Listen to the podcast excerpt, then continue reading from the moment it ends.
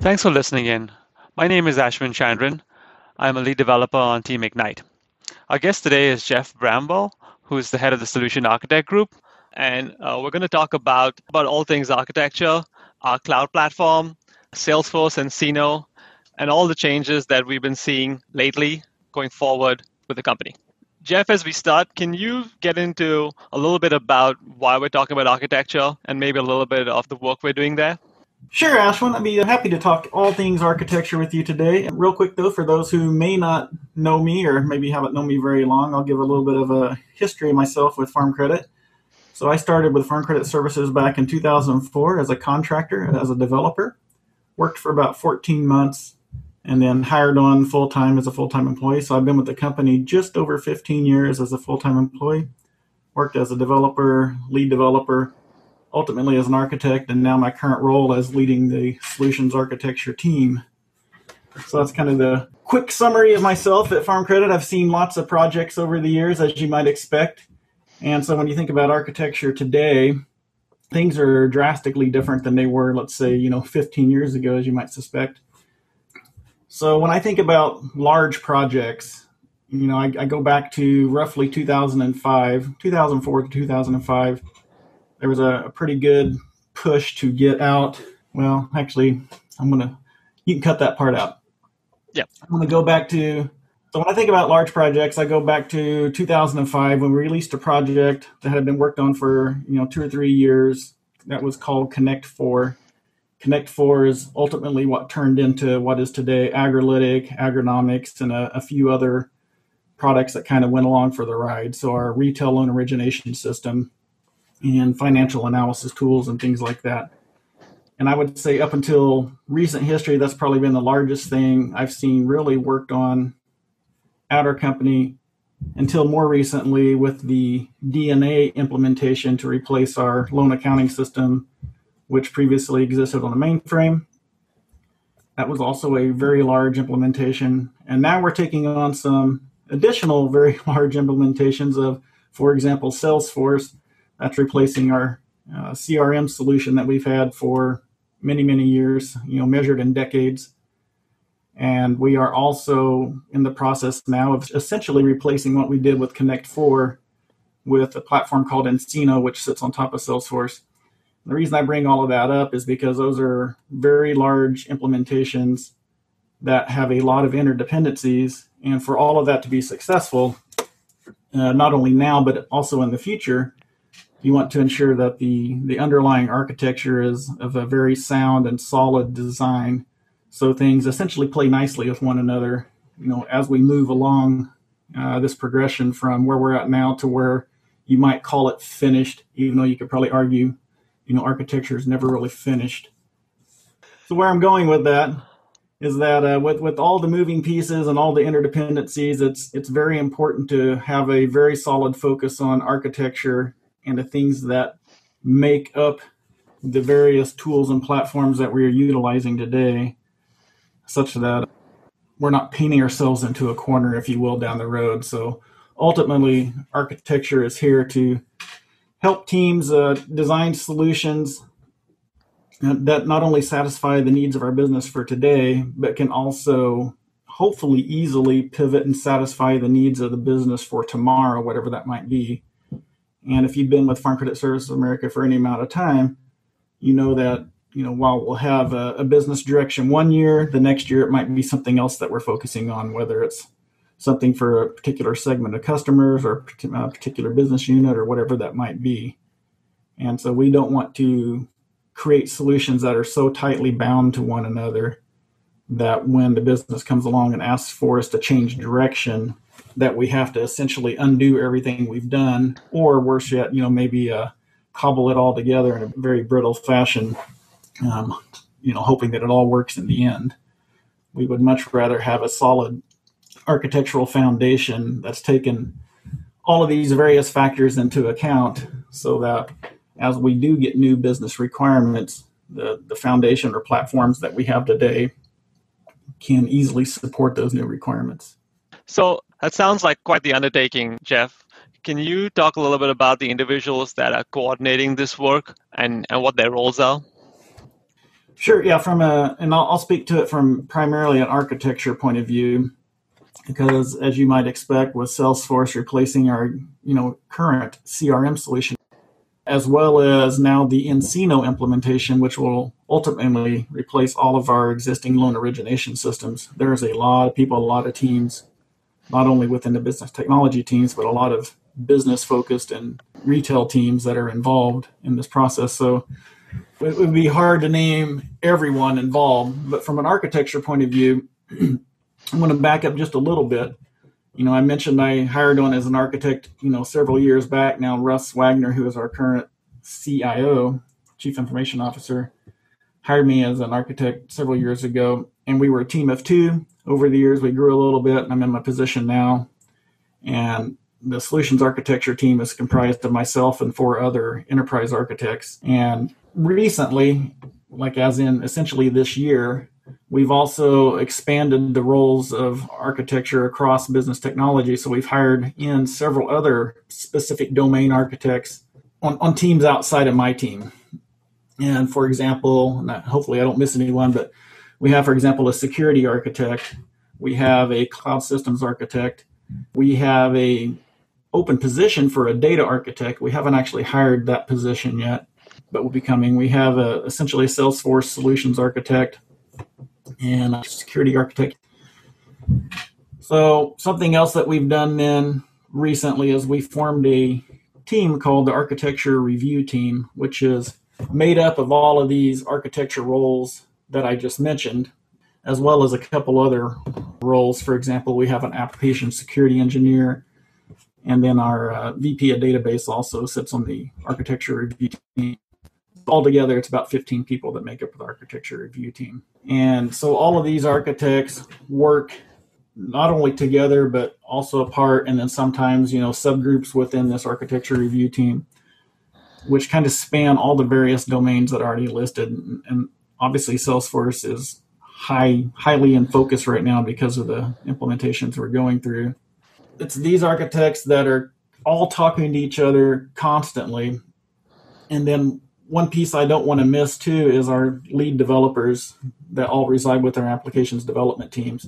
While they don't have the term architect in, in their title, their job description, they are essentially, and obviously Ashwin, you are one of them. Essentially, you guys are applications architects, and that's the way we we look at lead developers. Is hey, you guys are applications architects. You guys are designing you know the solutions that's very specific to whatever the, the business problem and domain you're working on at the time so we're all working together constantly communicating constantly lots of touch points to help ensure that we're all kind of moving in the same direction and trying to achieve the same goals uh, in the end because in the end as i mentioned earlier you know we want to make sure that the various systems all play nicely with one another and we also want to bring efficiencies to the organization through the architecture that we adopt, if you will.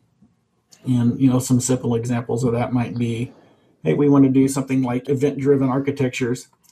So let's pick an event-driven platform such as Kafka, and let's all use it, rather than having multiple platforms that you know some teams understand one and some you know some teams understand another one. You know in this way we know everything's going to play nicely together. Everybody's learning the same whether it's tools processes or whatever. But it's this architecture review team that really helps drive a lot of that adoption and direction of things to help ensure that we're doing things in a not only an efficient manner but in a way that you know uh, solves for the needs of the organization for the the here and now as well as into the future. Jeff can you tell us a little more about the architecture review team and how that team came into being? Sure yeah. So the architecture review team was formed to uh, essentially kind of bring some things together under one roof, if you will, and to also uh, make sure that certain things or activities, whatever you might want to call it, were actually happening that sometimes would, maybe sometimes wouldn't. So, for example, you know, we have buy versus build decisions all the time, right? You know, does it make sense to build something in house or is there a solution out there you know, a third party solution or a vendor solution that provides, you know, maybe 80% or more of the functionality that the business needs.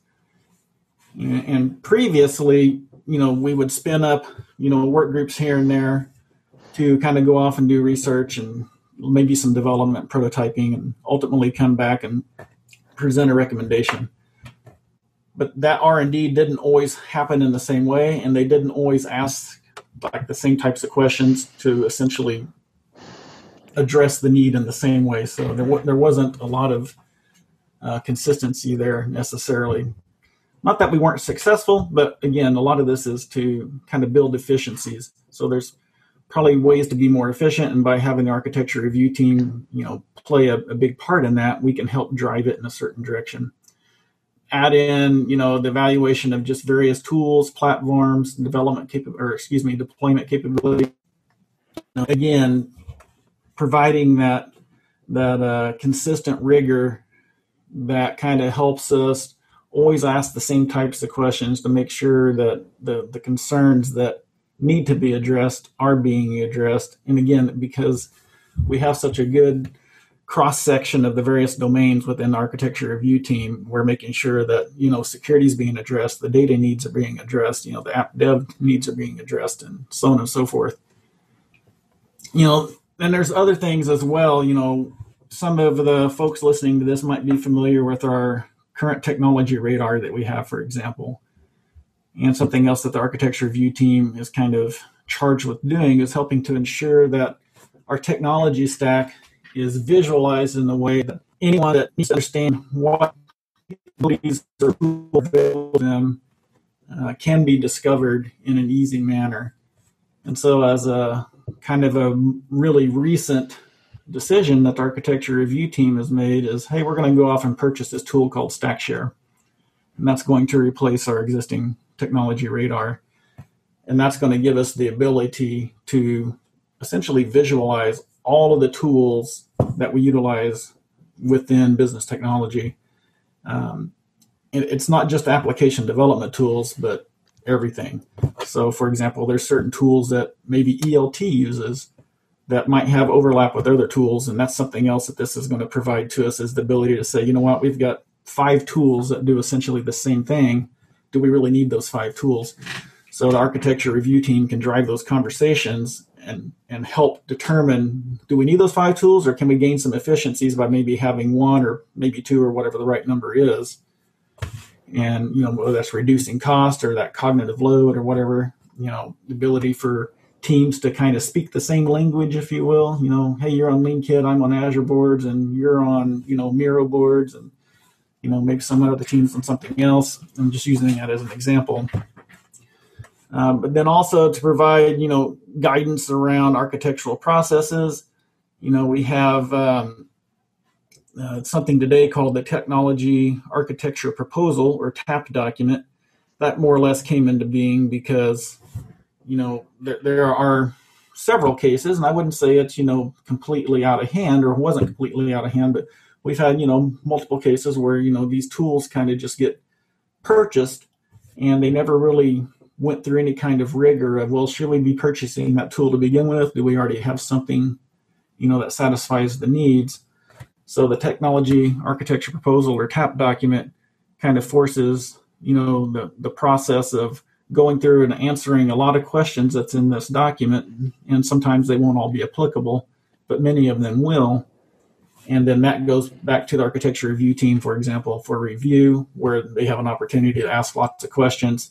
And in the end, you know, hey, this this is an awesome thing. Let's let's go forth and do it.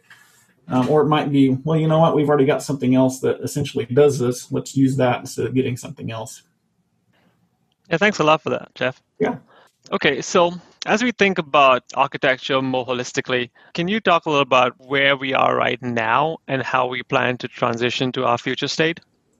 But so I report to Russ, Russ Wagner, and Russ Wagner is our you know chief information officer. And one of the things he's asked me to help ensure that we are doing within solutions architecture and architecture, you know, across all of business, te- excuse me, business technology, is that we are essentially creating a holistic view of our enterprise and something that can provide not only our, our current state, if you will, our current state architecture, but then also our future state architecture. And then when you think about, okay, we've got current state and future state, how do we get from point A to point B? Well, you have those roadmaps in between. And so previously, you know, prior to, let's say, several months ago, let's say, you know, 2019 and prior, uh, we would occasionally have current state architecture type diagrams and things like that when we start talking about, hey, let's build this system. Well, what should it look like? Well, let's build it and then, and then essentially, you know, push it out there, if you will. But that didn't necessarily take into account like where you wanted to go in the future. It was more the, the here and now. What, what do we want right now? So something we are striving toward now is kind of this multi-phased approach of let's determine where we're at now. So let's get a clear picture of what our current state architecture is. And based on the things we know, and some of those things are the easy ones like Salesforce and nCino. So based on some of these things that we know, where do we want to be? And that's the part we're really focusing probably a lot on right now. The the current state, much of that's already uh, it's known, it's documented it's not necessarily all in one place, and that's another problem that we are also working on. I can come back to that here in a bit if we'd like to. But most of that current state, you know, I would say is uh, is documented and known. There's exceptions to that, but primarily. But the future state is something that we need to focus on quite a bit. And it, it's easy to kind of go, okay, Salesforce, we just need to get what was in you know relationship our current crm solution into salesforce and nCino is a little different it's a little more challenging because with nCino we're saying we need to take all the capabilities of various tools such as creditpath which is our agribusiness capital loan origination system or agrilytic uh, for retail loans and then agdirect agrilytic for our agdirect based loans and leases and get all of that capability baked into nCino but what we want to do is take the opportunity to do it in such a way that we're not necessarily just taking what we have today and moving it straight over to nCino. We want to take the time to go, you know what? Do we need to change any of our processes to become more efficient? Uh, and an easy example of that is something that uh, another team called the Enterprise Lending Framework Team, or ELF, something this team had done several months back is they went through this work group process of determining, hey, can we have retail, ag direct, and agribusiness capital essentially all use the same process when it comes to originating loans? And the short version of the answer is yes, yes, they can. So in nCino, we're going to have a single process that satisfies all of these rather than moving over three different processes. Well, you can have that same type of concept translate to the architecture as well. So as we move things into the future state, well, do we want to take the existing architecture we've been using for years, or do we want to consider newer architectures uh, that will better enable us to address the current needs as well as future needs and allow us to be more agile or more nimble so we can ad- adapt to changing business needs over time? And I already mentioned event driven architectures earlier. That's kind of an easy example of something that we want to include in our future state um, architectures and directions, for example, is event driven architectures, um, as well as myriad other things. So that's an area we're focusing on quite a bit. And then kind of the next logical step of that, and, and a lot of this stuff happens concurrently, but the next logical step is kind of that roadmap in between. Well, we have current state, we're defining some future state. Well, how do we get from point A to point B? So we got to kind of build that roadmap. And sometimes it's as easy as here's a current state architecture and our future state architecture, and getting from point A to point B is just a matter of, well, let's just implement point B. Um, but more often than not, you have to have transitional architectures, meaning you can't just go from point A to point B. You might have to go to point A1, point A2, and then to point B. And that's where it gets tricky because there, there's a lot of things in motion here. And for example, as we move certain pieces of functionality into nCino, like today we're moving you know agribusiness capital functionality into nCino, we have to make sure that Agrilytic and AgDirect Agrilytic continues to work and function just as it does today, because we can't disrupt you know those lines of business. And it's not only for us. When you think about Agrilytic, we have our partners such as Farm Credit Mid America that's also using Agrilytic, so we can't disrupt them.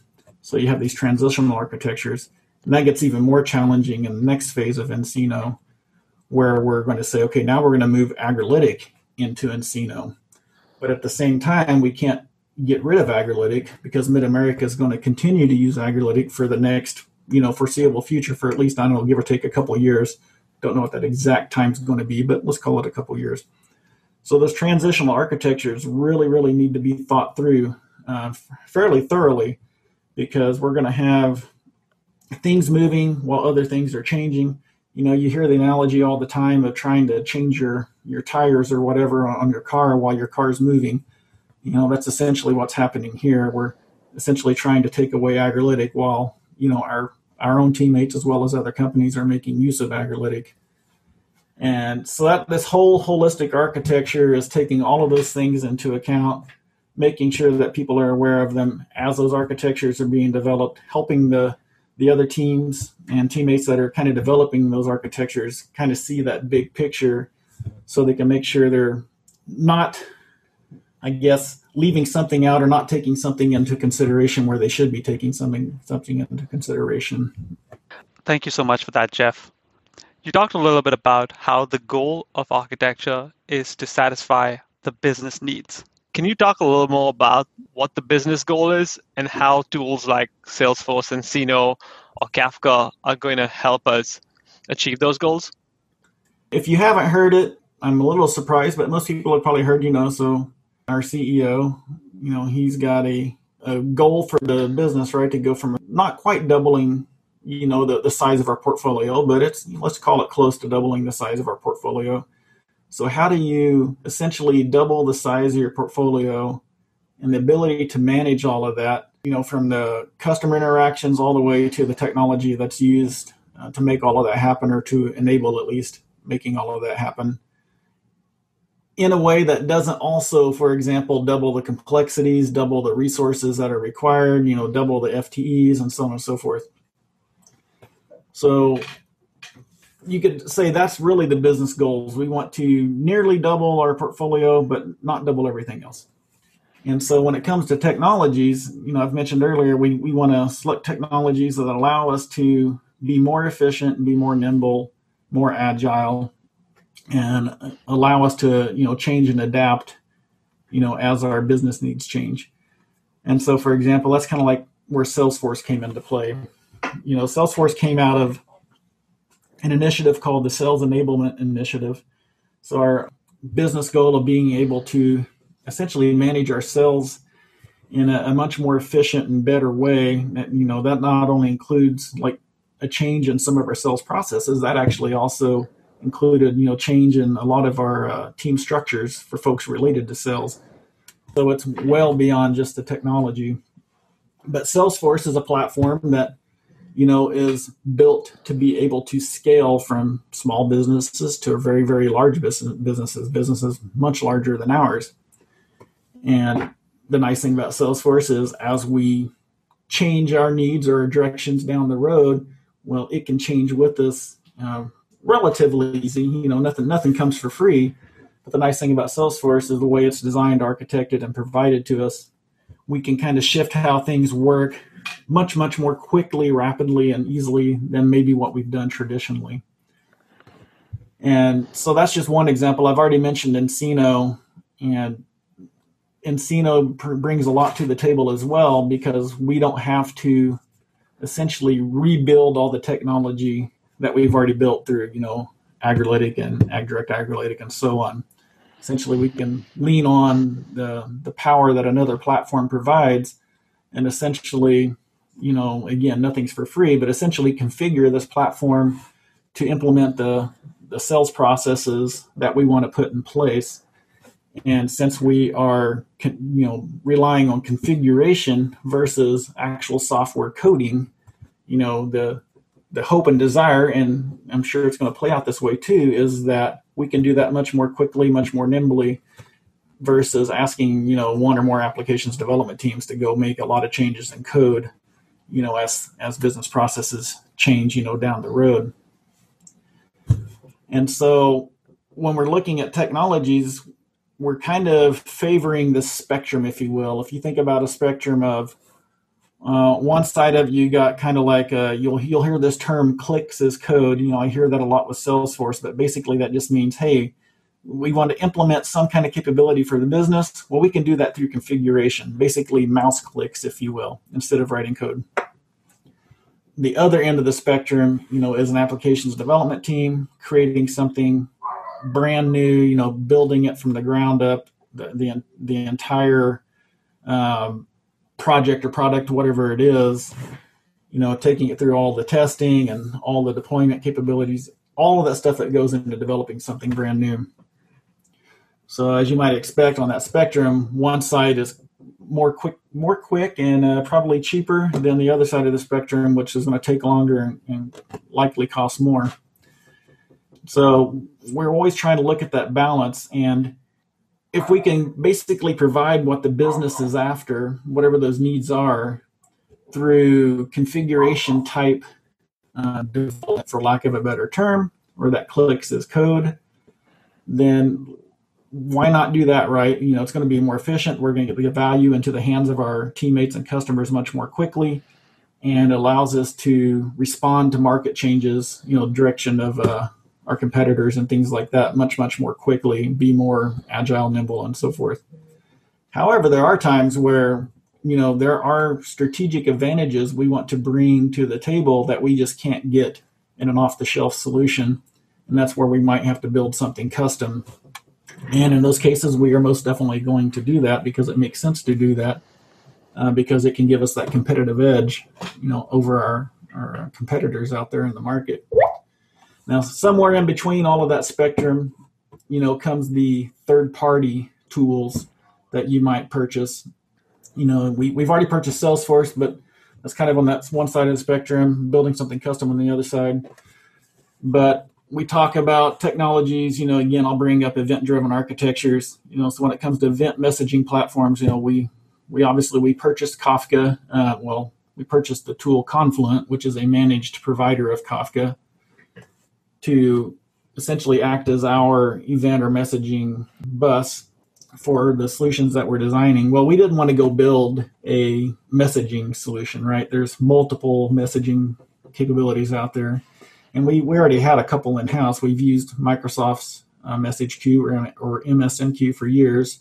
We've also used RabbitMQ in a limited manner for the past couple years, give or take.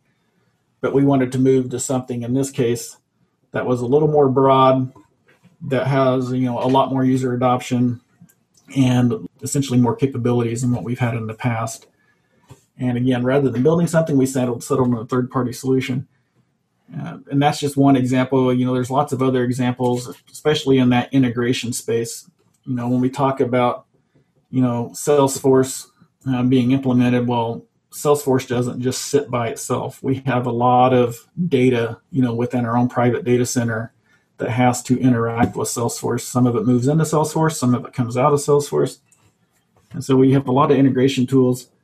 And so, for example, we've uh, purchased a tool called Boomi. It's by the company Dell. So you think about the, you know, like Dell computers, it's, it's that company. So they have a tool called Boomi, which allows you to essentially set up uh, integrations through again, kind of that clicks as code.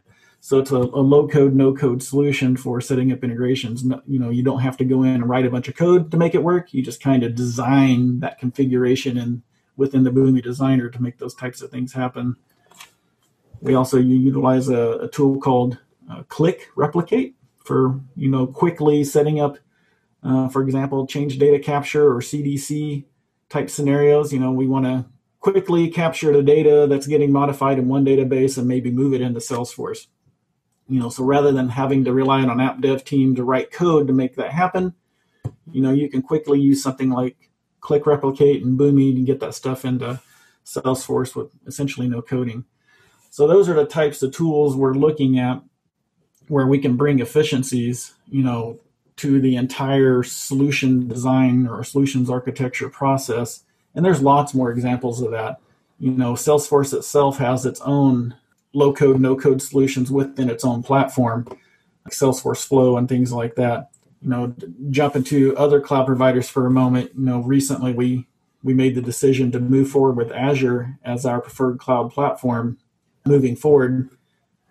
at least for the time being, right? You know, nothing's ever permanent. You know, who's to say a few years from now we're not on AWS, but right now we're on Azure, and Azure has a, a plethora of you know low code, no code capabilities or services within its platform. And when and where it makes sense to make use of these various low code, no code solutions, we, will we'll do that because it brings efficiencies, allows us to more quickly adapt to the changing needs of the business, and more importantly, the ability to, you know, answer the, the changes in the market direction, if you will, so we can you know, make sure we're at least keeping up with, if not outpacing our competitors. So, Jeff, you've talked a little bit about the technologies that are in play right now. Can you tell us a little more about the experiments that teams are doing with these technologies? One of our earlier experiments was in Azure, and that's with our automated valuation model or AVM we decided to build this automated valuation model or AVM inside of Azure, essentially as an experiment, if you will, to kind of help prove out not only the capabilities of some of the Azure services, and we didn't use a ton of them, but also just to kind of help us start shaping what that whole continuous integration, continuous deployment, and DevOps type process might look like when it comes to building things in the cloud.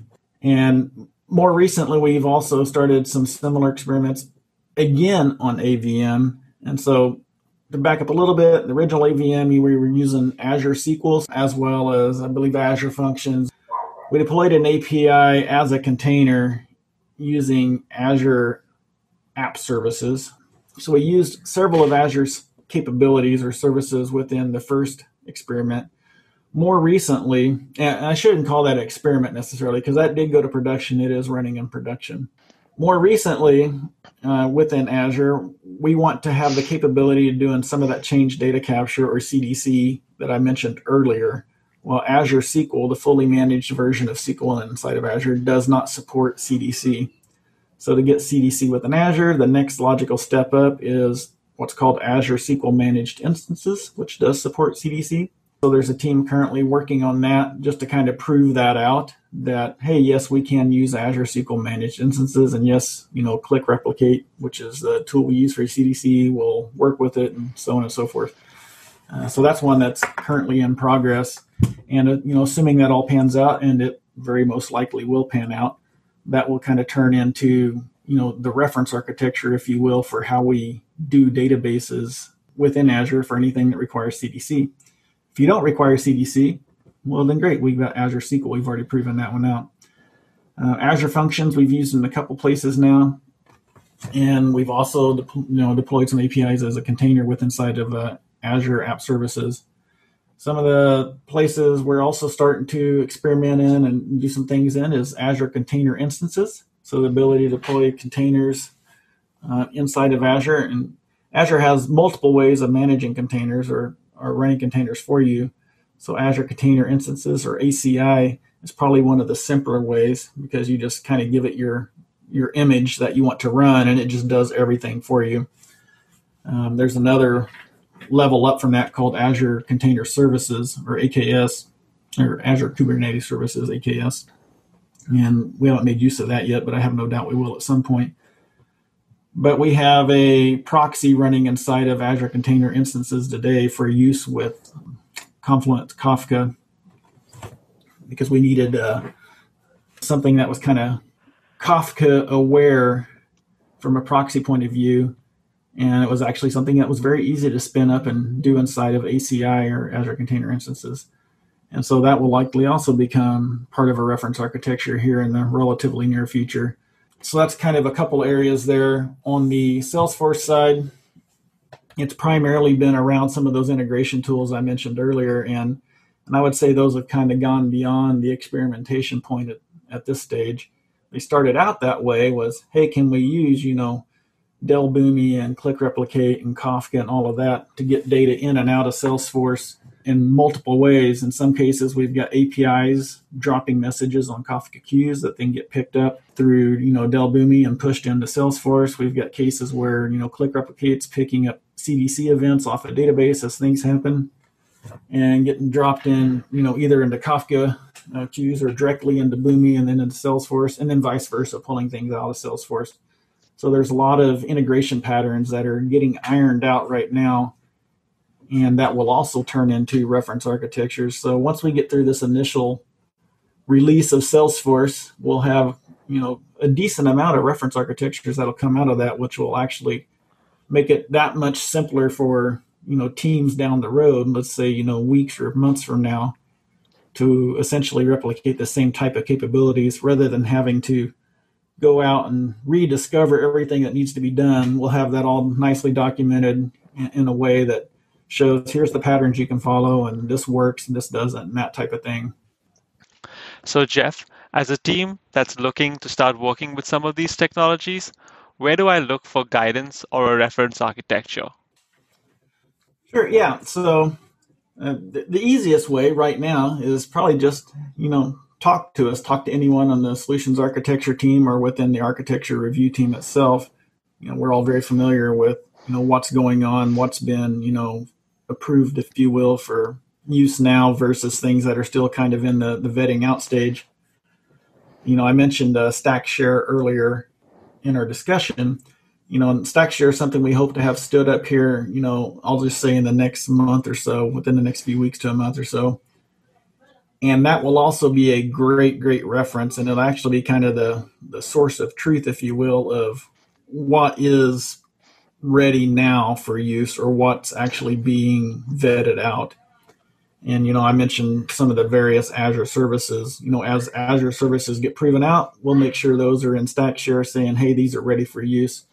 If they're still being worked on, they might be in StackShare, but they'll be flagged as, you know, "Hey, these are being worked on. Don't don't use them yet." You know, kind of thing. So those are a couple approaches. Talk to us. You know, utilize StackShare once it you know hits the streets here soon. But then also we've got you know reference architectures out there published on the solutions architecture team we site that also outline you know multiple technologies that are you know ready to be used today. And those also will reference um, existing projects that have made use of those reference architectures which make it easy to not only go see you know actual live code things that have been published to production for example that that implemented those but then you also have ties to a team um, that have experience behind that. So that's a, an, another resource as well. And then I also think it's worth calling out, you know, also on the solutions architecture team, we've got published or linked to there um, a set of architecture principles that have been combined across all the architecture domains. So you've got, you know, security principles, data principles, you know, solutions architecture principles, cloud principles, kind of the, the full gamut and that is also a great place to go and understand kind of where from a high level where architecture um, is kind of heading if you will. So it'll call out things like event driven architectures as example. You know we, we beat on that one a lot because that's one we want to make sure we're keeping in mind. But i would highly recommend you know anyone interested go check out the architecture principles because any guidance that the architecture team provides, they're all ultimately going to be essentially derived from those principles. They're all going to be pushing things in the direction that really satisfies the spirit of what those principles are, are calling out. So if you are familiar with the architecture principles and you know understand them, then that also allows you, especially as like lead developers, for example, to make design decisions that you know are pretty much going to be in line with what architecture is striving to achieve across the organization. And then another great resource and place where you can actually go and get kind of involved, if you will, is in Microsoft Teams. There's the architecture team within there, and that's a, an open team. Anyone in the organization can join it. And the architecture review team are all part of that. And you know, there's lots of conversations going on in the channels within that team. Um, things that are being vetted out or talked about or you know decisions being made all of that stuff takes place there. The, the decisions are documented there so on and so forth. So it's also a great resource to to see kind of what's going on and who's involved. Thanks a lot jeff. This has been great. As we wrap this up is there anything that we should be looking out for in the near future in terms of milestones? As i mentioned before a lot of teams a lot of teammates a lot of efforts gone into getting salesforce to the point where it's ready to be utilized, you know, across the organization. So you'll be seeing that come up soon. And when that happens, you know that a lot of the tools we've talked about are will be live and running in production and we'll be learning a lot from that. I'm, I'm sure we'll make improvements along the way, I have no doubt.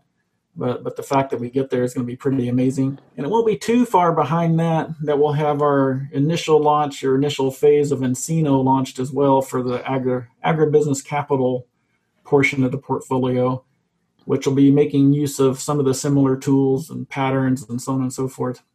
There's those probably the two biggest things that are coming, you know, in the very near future beyond that, you know, I mentioned earlier, you know, you're going to start seeing a lot of reference architectures getting published around all of these various integration patterns that we're making use of, as well as a lot of the the cloud uh, adoption patterns that we've been talking about with Azure. So I'd be watching for those as well. Thanks so much for that, Jeff. We all know there's a lot changing in our technical stack and our environments. How we go about finding the right tools will be a process where we learn a lot along the way. For the rest of our listeners, continue to look for information from Jeff and from the solution architecture team to hear more about the roadmaps of our products and keep watching for some of the milestones Jeff mentioned along the way. Thank you so much for listening in and let us know what you think or what questions you might have. Thank you.